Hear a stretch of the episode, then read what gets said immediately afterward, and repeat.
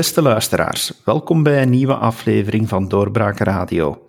Ik ben uw gastheer David Geens en mijn gast vandaag is mevrouw Margot Kloet, CEO van Zorgnet Icro. Goeiedag mevrouw Kloet. Goeiedag. Mevrouw Kloet, misschien kan u eerst even uitleggen wat uw organisatie juist doet. Ja, Zorgnet Icuro is een uh, koepelorganisatie van alle Vlaamse ziekenhuizen Um, de social profit, dus de non-profit, niet winstgedreven organisaties in de ouderenzorg, woonzorgcentra. En um, voorzieningen in de geestelijke gezondheidszorg, zoals centra voor geestelijke gezondheidszorg die ambulant werken, zoals uh, psychiatrische ziekenhuizen. En heel concreet nemen wij, zijn wij een werkgeversorganisatie. Uh, dus wij nemen de rol van de werkgevers op. Wij onderhandelen heel vaak met, met vakbonden bijvoorbeeld proberen wij um, ja, inspiratie te bieden en, en onze leden te, te vormen en te ondersteunen. Um, en zetelen wij namens uh, de ziekenhuizen, de woonzorgcentra en de, de, de centra die, die uh, met geestelijke gezondheidszorg bezig zijn, in heel wat overleg met de overheid of met andere partners. Vanuit die taak hebt u een tijd geleden een, uh, eigenlijk een, een kreet om hulp geslagen, zal ik het maar noemen, of toch heel opmerkelijk een standpunt ingenomen dat jullie gemerkt hebben dat in de uh, coronacrisis dat er heel wat misliep door de versnippering van bevoegdheden wat betreft welzijn en zorg. Uh, kan u even toelichten wat, wat uw opmerking daaromtrent was?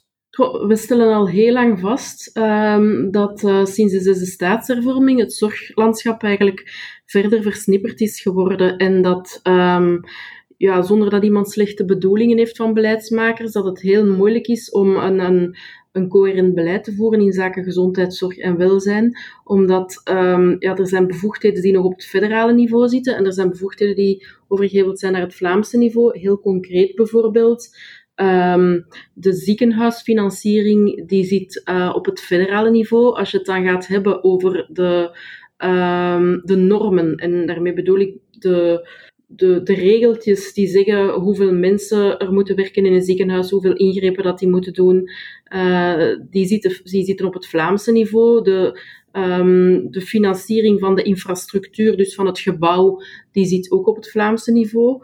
Um, de erkenning van diensten, dus zeggen dat diensten mogen opengaan, bijvoorbeeld een spoedgevallendienst of zo. Het bepalen van het aantal diensten, dat doet de federale overheid. Zeggen waar die diensten mogen opengaan of waar die mogen bestaan, dat doet de Vlaamse overheid. Voor de geestelijke gezondheidszorg zien we net hetzelfde. Um, psychiatrische ziekenhuizen zijn een federale bevoegdheid. Een aantal andere diensten zijn een Vlaamse bevoegdheid, bijvoorbeeld uh, psychiatrische verzorgingstehuizen. Dat zijn... Um, voorzieningen waar mensen met psychiatrische problemen vaak iets langer verblijven dan in een, in een ziekenhuis. Die zitten vaak op éénzelfde ja, terrein of zelfs in éénzelfde gebouw. En die moeten dan een andere wetgeving um, respecteren. Die werken soms met hetzelfde personeel, maar die dan ja, eigenlijk een ander statuut hebben, die een ander soort verloning hebben bijvoorbeeld. Dus ja, dat is, is toch een heel klubbe geworden. En um, de coronacrisis heeft dat, wat wij al veel langer zeggen, uh, pijnlijk duidelijker gemaakt. Uh, bijvoorbeeld als je het bijvoorbeeld hebt over bezoekregels um, voor, die, die, voor psychiatrische patiënten, dan zou dat voor een deel van het gebouw krijg je dan andere regels, omdat die onder federale bevoegdheid vallen. En voor een deel van de mensen die in een ander stuk zitten, in een andere vleugel van, van hetzelfde gebouw, uh, die moeten dan de Vlaamse bezoekregels volgen. En dat lijkt ons totaal niet um, ja, dat, dat, is, dat zorgt voor heel veel um, bijkomend werk, bijkomend um, overleg. En denk ook heel veel onduidelijkheid voor, voor zowel medewerkers als voor patiënten als hun omgeving. Um, dat, dat, ja, het lijkt ons geen goede zaak om de situatie te houden zoals ze vandaag is dat wil dan toch waarschijnlijk wel zeggen dat met zulke versnippering het moeilijk te bepalen valt welke regels er moeten gevolgd worden en dat de gevolgen daarvan er nu heel veel conflicten geweest zijn in deze acute situatie. Toch heel veel conflicten, er is heel veel onduidelijkheid geweest. En ook de communicatie um, liep wel vaak spaak. Ik weet niet of u zich nog herinnert, um, ja, de, regeling rond het bezoek, die, die op een bepaald moment, uh, vooral in de woonzorgcentra, uh, werd er op het federale niveau of de Nationale Veiligheidsraad gezegd van kijk, um, um, er mag terug bezoek toegelaten. Nu, los van het feit of dat op dat moment aan de orde was, dat was voor ons niet aan de orde, was het um, ja, toch niet zo was dat heel verwarrend, omdat wij tegelijkertijd in een Vlaamse taskforce daarover aan het spreken waren en dat daar absoluut geen rekening mee werd gehouden. Dus er zaten wel heel veel communicatieproblemen tussen. Um, en het was, moet ik zeggen, onze, onze weg zoeken in het spinnenweb van, van werkgroepen. Um, heel veel discussies ook over bevoegdheidsverdeling. Van wie gaat hier nu voor zorgen? Ja, maar nee, dat is mijn bevoegdheid. Ja, maar nee, dat is mijn bevoegdheid. Iemand anders die ook zei van ja, maar we willen dat doen. Nee, dat is mijn bevoegdheid ja, dat heeft, heeft toch wel uh, tot veel verwarring geleid en tot veel vertraging in bepaalde reacties. Is het dan ook moeilijk om te bepalen wie wat moet betalen op zulk moment? Zorgt dat voor extra problemen om te weten aan wie de factuur moet gericht worden? Ja, voor een aantal zaken is dat, is dat absoluut niet duidelijk. En natuurlijk speelt geld daar een, een rol in. Um, um, bijvoorbeeld ook eh, het, voorbeeld van als je, als je zelf in een ziekenhuis um, een muur gaat schilderen met, met de medewerkers die je hebt, of, of een inrichting zou doen, kastjes verplaatsen of, of ik weet niet, um, dan zou dat op de federale factuur aangerekend kunnen worden. Als je dan effectief een gebouw erbij zet om, uh, neem ons het voorbeeld van de triage, um, dan, dan zou dat in, handen van de Vlaamse of, of op, de, het konto van de Vlaamse overheid eh, geschreven moeten worden of ten laste genomen moeten worden. Dat zorgt toch wel voor heel wat verwarring, ondanks het feit, denk ik, dat de beleidsniveaus wel proberen met elkaar samen te werken, maar ja, niet iedereen heeft altijd dezelfde visie. Er zijn natuurlijk mensen die dit allemaal aangrijpen om eh, ja, bepaalde uitspraken te doen en, en heel dramatisch soms. Er zijn er die zeggen van ja, dit heeft levens gekocht, gekost. Denkt u dat, uh, dat het echt zover is of zegt u van ja, dat is nu wel wat overdreven? ik kan daar geen uitspraak over doen, omdat er ook geen evaluatie van is geweest. Het enige wat ik wel denk, uh, of, of ja, wat ik toch ondervind, is dat het vaak voor heel veel vertraging heeft gezorgd. Um, vertraging rond het beleveren van materiaal, vertraging rond um, ja, het organiseren van testing, um, rond, rond um, afspraken over bezoek, rond um, wie gaat dit financieren. Ja, dat heeft toch wel. De efficiëntie daarvan kan op zijn minst in vraag gesteld worden. En is dit nu allemaal het gevolg van de zesde staatshervorming, waardoor niemand eigenlijk nog weet uh, waar welk stukje zit? Het gevolg van de zesde staatshervorming, um, het, het, het was daarvoor misschien ook al, al wel wat duidelijk dat, dat ja, zo bevoegdheden op uh, twee benen dat dat moeilijk is. De zesde staatshervorming heeft dat scherper gemaakt. En het is natuurlijk ook een stuk het gevolg van um, hoe, wat de drie wat de, de gemeenschappen, de twee gemeenschappen dan gedaan hebben met de bevoegdheden die zij na de zesde hebben, hebben gekregen. Hè. Bijvoorbeeld in Vlaanderen heeft men um, eerste lijnszones opgericht. En zijn dat, ja, is, heeft, is men daar um, de afspraken, uh, hoe moet ik het zeggen, men heeft de eerste lijnzones opgericht en is men daar gaan zoeken naar hoe kunnen um, op een lokaal niveau uh, um, gemeentebesturen, apothekers, artsen, woonzorgcentra goede afspraken maken. Op, op, uh, op het Waalse niveau heeft men daar niet voor gekozen. Ik geef daar ook geen waardeoordeel over. Maar we zijn ons gewoon anders aan het organiseren, ook op het vlak van de gemeenschappen in zaken gezondheidszorg. En ja, dat, dat, bijvoorbeeld, ook in Wallonië heeft men ervoor gekozen dat in woonzorgcentra de, uh, het leger bijsprong. In Vlaanderen hebben we daar niet voor gekozen en zijn we eerder gaan kijken naar de thuiszorg om ons te helpen. Dus ja, je ziet daar ook verschillen in en dat is dan nog eens een extra bemoeilijkende factor. Krijg je dan het effect dat uh, die verschillende niveaus niet samenwerken, omdat wat het ene niveau doet misschien hen dan geld kost, terwijl het dan het geld bespaart op het andere niveau en, en omgekeerd, dat men de hete aardappel probeert naar elkaar door te schuiven? Maar dat heeft, ja, dat heeft volgens mij, is dan, is dan niet echt een punt dat met die, met die corona te maken heeft. Hè. Ik denk dat het in de coronacrisis soms ging over een andere visie op bepaalde zaken. Bijvoorbeeld in Vlaanderen is men schakelzorgcentra gaan oprichten, in andere elders is men dat niet gaan doen. Maar het is natuurlijk wel zo, als je het globaal bekijkt, dat bijvoorbeeld als um, Vlaanderen ervoor kiest om massaal te investeren in de capaciteit, dus het aantal plaatsen in de woonzorgcentra, um, wat ook gebeurd is, dat wij zien dat, uh, dat het budgetaire effect of de winst daarvoor grotendeels naar het federale niveau gaat. Omdat dan blijkt dat mensen um, uit de thuisverpleging of um, patiënten in de ziekenhuizen veel sneller verwezen worden naar, um, naar uh, woonzorgcentra, waardoor dat je ja, een mindere belasting krijgt, of waardoor dat er van de geriatrische diensten in de ziekenhuizen bijvoorbeeld, uh, waar de winst dan eigenlijk op het federale niveau zit. En dat is natuurlijk niet zo logisch. Um, er staat wel in de bijzondere financieringswet bij de zesde staatshervorming staat een passage dat je um, voor het bedrag waaraan dat je ziekenhuisbedden afbouwt, dat je dat bedrag zou kunnen overhevelen naar de gemeenschappen om er andere dingen mee te kunnen doen die in hun bevoegdheid vallen, onder hun bevoegdheid vallen. Maar ja, dat is tot op nu toe ook niet uitgevoerd. En ik denk dat dat ook heel moeilijk zal zijn, omdat bijvoorbeeld Vlaanderen ervoor gekozen heeft om, om systematisch te investeren in, in het aantal bijkomende bedden in de woonzorgcentra. Maar Wallonië bijvoorbeeld heeft daar niet voor gekozen. Er zijn nog mensen die opmerken dat door de versnippering het allemaal niet zo vlot liep en die dan zeggen van oké, laat het allemaal terug in één hand brengen. Mhm. En met name de federale hand. Uh, Vindt u dat dan een goed idee? Wel, ik vind dat niet zo'n goed idee. Het gaat mij niet over een ideologisch verhaal, maar het gaat mij over een, goed, een, een, een goede, inhoudelijke en um, efficiënte organisatie van onze gezondheidszorg.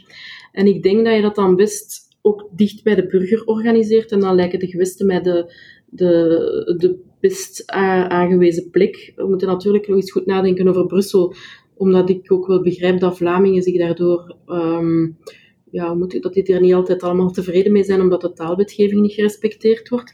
Maar ik denk dat we het best naar de gewesten brengen. Dan kan het op basis van woonplaats um, gebeuren, niet op basis van taalkeuze.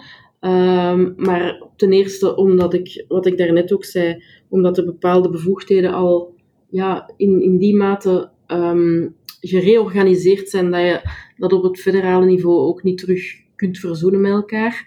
Maar omdat ik ook van mening ben dat welzijn en gezondheid, en welzijn is al veel langer een Vlaamse bevoegdheid, dat dat onlosmakelijk met elkaar verbonden is. Bijvoorbeeld um, de samenhang tussen de zorg voor personen met een handicap en de ouderenzorg, waar men toch wel vaak ja, toch voor bepaalde profielen geconfronteerd wordt met mensen die quasi evenveel zorg en ondersteuning nodig hebben.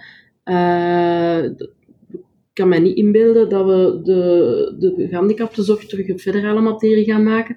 Maar ook bijvoorbeeld heel het maatschappelijk werk, uh, de sociale diensten en zo, die zitten ook op Vlaams niveau. Um, en, en ja, ik denk dat bijna iedere patiënt die met chronische ziekte geconfronteerd wordt, heeft ook nood aan ondersteuning op dat vlak. Ja, laat ons dat ook alsjeblieft niet terug uit elkaar trekken. Maar is dan gezondheidszorg niet voornamelijk een persoonsgebonden materie en eerder iets voor de gemeenschappen dan voor de gewesten? Ja, ik begrijp dat sommigen daar zo over oordelen, maar um, we zien in Brussel dat dat, een, een heel, dat, dat heel moeilijk is. Um, en um, vandaar ook dat wij er voorstander van zijn om dat op, op, over, ja, op, op basis van woonplaats en niet op basis van taalkeuze uh, de bevoegdheden te laten gaan organiseren. Je hebt bijvoorbeeld um, de Vlaamse sociale bescherming die uitgebouwd is. En om eigenlijk een beroep te kunnen doen op, die, op een woonzorgcentrum, moet je aangesloten zijn bij een Vlaamse zorgkas. En wat zien wij, of wat horen wij toch van heel veel van onze woonzorgcentra?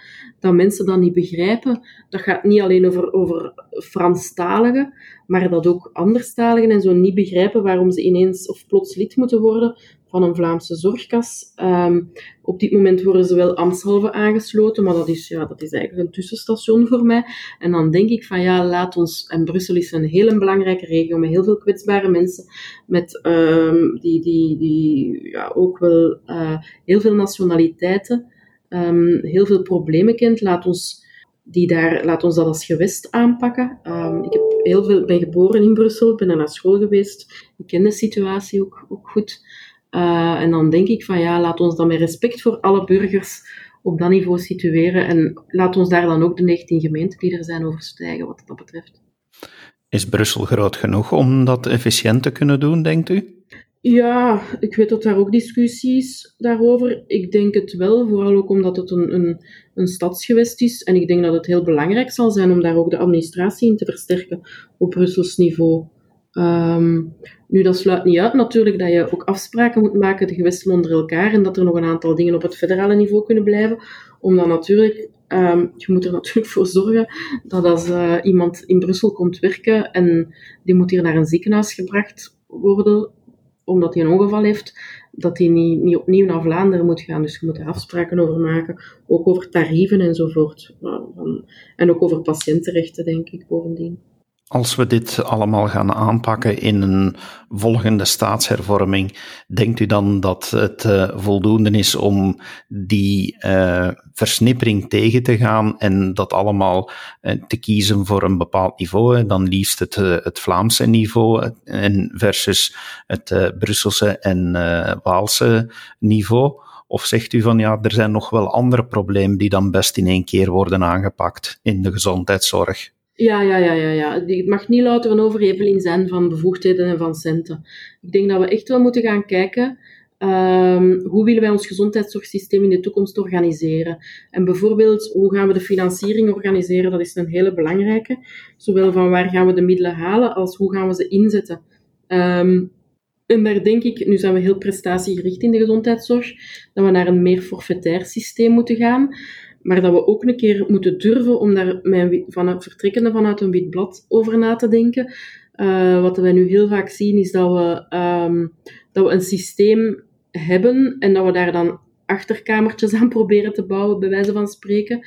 Um, waardoor dat het nog complexer wordt, want uh, ik denk, de gezondheidszorg uh, helemaal doorgronden op vandaag is voor mij ook wel spitstechnologie, dan pleit ik er eerder voor van, zoals we dat in Vlaanderen met de kinderbijslag hebben gedaan, van laat ons eens kijken, wat vinden we een, een goed model? En laat ons dan kijken van hoe gaan we van A naar B, maar niet hoe gaan we A, het huidige systeem, nu, hoe gaan we daaraan gaan sleutelen om dat beter te maken? Het lijkt mij echt wel veel zinvoller om, om, um, om daarvan een wit blad met de nodige wetenschappelijke evidentie vanzelfsprekend aan te beginnen, Um, en dan kijken waar gaan we naartoe. Ik denk ook iets anders is ook hoe dat we de zorg gaan organiseren. Hè. Veel meer samenwerking um, tussen partners, denk ik dat heel belangrijk is. In functie van de patiënt, zeker daar waar het over chronisch zieke mensen gaat. En dan bedoel ik um, ja, dat we toch voor moeten zorgen dat, dat, die, dat er een heel goede communicatie is tussen die zorgverstrekkers onderling en de patiënt erbij en zijn mantelzorgers. Ik hoorde gisteren bijvoorbeeld nog het verhaal van een, arts die tegen mij zei in een ziekenhuis van ja, als patiënten bij mij komen, dan moeten ze al hun medicatie meebrengen en dan ga ik een keer kijken wat, dat ze, wat dat ze allemaal nemen van medicatie. Als er systemen zijn waarin dat die dingen met elkaar kunnen, kunnen praten of communiceren, digitale systemen, dan denk ik dat dat ook voor de patiënt veel minder zorgen zou, zou met zich meebrengen. En wat ik dan ook nog heel belangrijk vind als, als derde, naast die financiering, die organisatie, is de wijze waarop dat, dat we de, ik dat de governance, waarop dat we, hoe dat we de gezondheidszorg gaan besturen en hoe dat we ook bij ons in de sector verantwoordelijkheid gaan leggen. En in die zin denken wij dat het ook goed zou zijn om samen met de overheid en met andere partners een orgaan op te richten als je daar naar, als, als binnen de gewesten, uh, die binnen een duidelijk financieel kader afspraken maken, maar zichzelf ook ja, verantwoordelijkheid opnemen in het organiseren van een betere gezondheidszorg. Denkt u dat er dan nog veel efficiëntiewinsten zijn, dat de kwaliteit van ons zorgsysteem kan behouden worden, maar eh, tegen een meer eh, economisch aanvaardbare kost? Ik denk dat wel. Um, ik denk er zijn heel veel onderliggende structuren, uh, ook omwille van de versnippering. Dus ik denk dat we gerust wat meer structuren kunnen afbouwen, dat we zaken um, efficiënter kunnen laten lopen en dan kunnen we die budgetten rechtstreeks inzetten in de gezondheidszorg ter ondersteuning van onze burgers. Um, daar ben ik eigenlijk ten volle van overtuigd. En denkt u dat er dan ook eh, meer budgetten moeten gaan naar uh, ja, de, de zorgverleners zelf? Want uh, in deze crisis is toch wel duidelijk geworden dat zij aangeven van dat daar toch ook wel stappen moeten ondernomen worden. Ja, ik denk dat er twee zaken zijn. Hè. We hebben het dan vooral over, over het ondersteunend en het, het, het verpleegkundig personeel. Dat we de werkdruk is heel hoog. Hè. Als je kijkt ook naar de ons omliggende landen, zien we toch wel, bijvoorbeeld in een ziekenhuis, dat um, in, in België moet één verpleegkundige voor elf patiënten gemiddeld zorgen. In de ons omringende landen is dat één verpleegkundige voor zeven patiënten. Nu, men heeft vandaag of gisteren ook een, een extra handen of extra medewerkers voor onze ziekenhuizen. Uh, in het parlement is er een voorstel dat goedgekeurd is. Dat zal het enerzijds zijn, ook voor de dat zal niet alleen voor de ziekenhuizen is dat niet alleen nodig, maar ook voor de ouderenzorg bijvoorbeeld. Dus dat is één aspect. En daarnaast is er wel nood aan um, een, een, ja, een, een loonsopslag. Maar het zijn de twee zaken, denk ik, die nodig zijn. En niet één van beide. Studeren er eigenlijk wel genoeg verpleegkundigen af op dit moment? Uh, wel, nee. Ook dat, hè. Dus het, maar dat ook zal, zal, als er maatregelen genomen worden, zal dat wellicht, of kan dat het, uh, het beroep aantrekkelijker maken. Um, maar sowieso is er een krapte op de arbeidsmarkt. En um, um, ja, voor, voor iedere drie vacatures die wij vakant hebben, vinden we één, uh, of is er één medewerker beschikbaar. Ook daar zullen maatregelen genomen moeten worden om de aantrekkelijkheid te vergroten. En naast loonsopslag en, en betere omkadering, denk ik, ja, gaan we ook zorgberoepen opnieuw goed moeten promoten. En dat begint ook bij, bij ja, in het onderwijs mensen daar warm voor maken. Um, dat begint ook bij de beeldvorming die we daarover hebben. Dat begint ook bij, uh, bij stages doen als, als op jonge leeftijd, voordat men studiekeuzes maakt enzovoort. Dus daar zal ook op ingezet moeten worden. Mevrouw Kloet, dank u wel om uw standpunt uh, duidelijker te maken voor onze luisteraars. Graag gedaan. En u, beste luisteraar, we hopen dat u ook heel wat hebt opgestoken van deze aflevering. En we heten u van harte welkom bij een volgende podcast. Dankjewel en tot dan. Dag. Dit was een episode van Doorbraak Radio, de podcast van doorbraak.be. Volg onze podcast op doorbraak.be/slash radio of via Apple Podcasts, Overcast of Spotify. Bezoek ook onze website op doorbraak.be en steun ons door een vriend te worden van Doorbraak.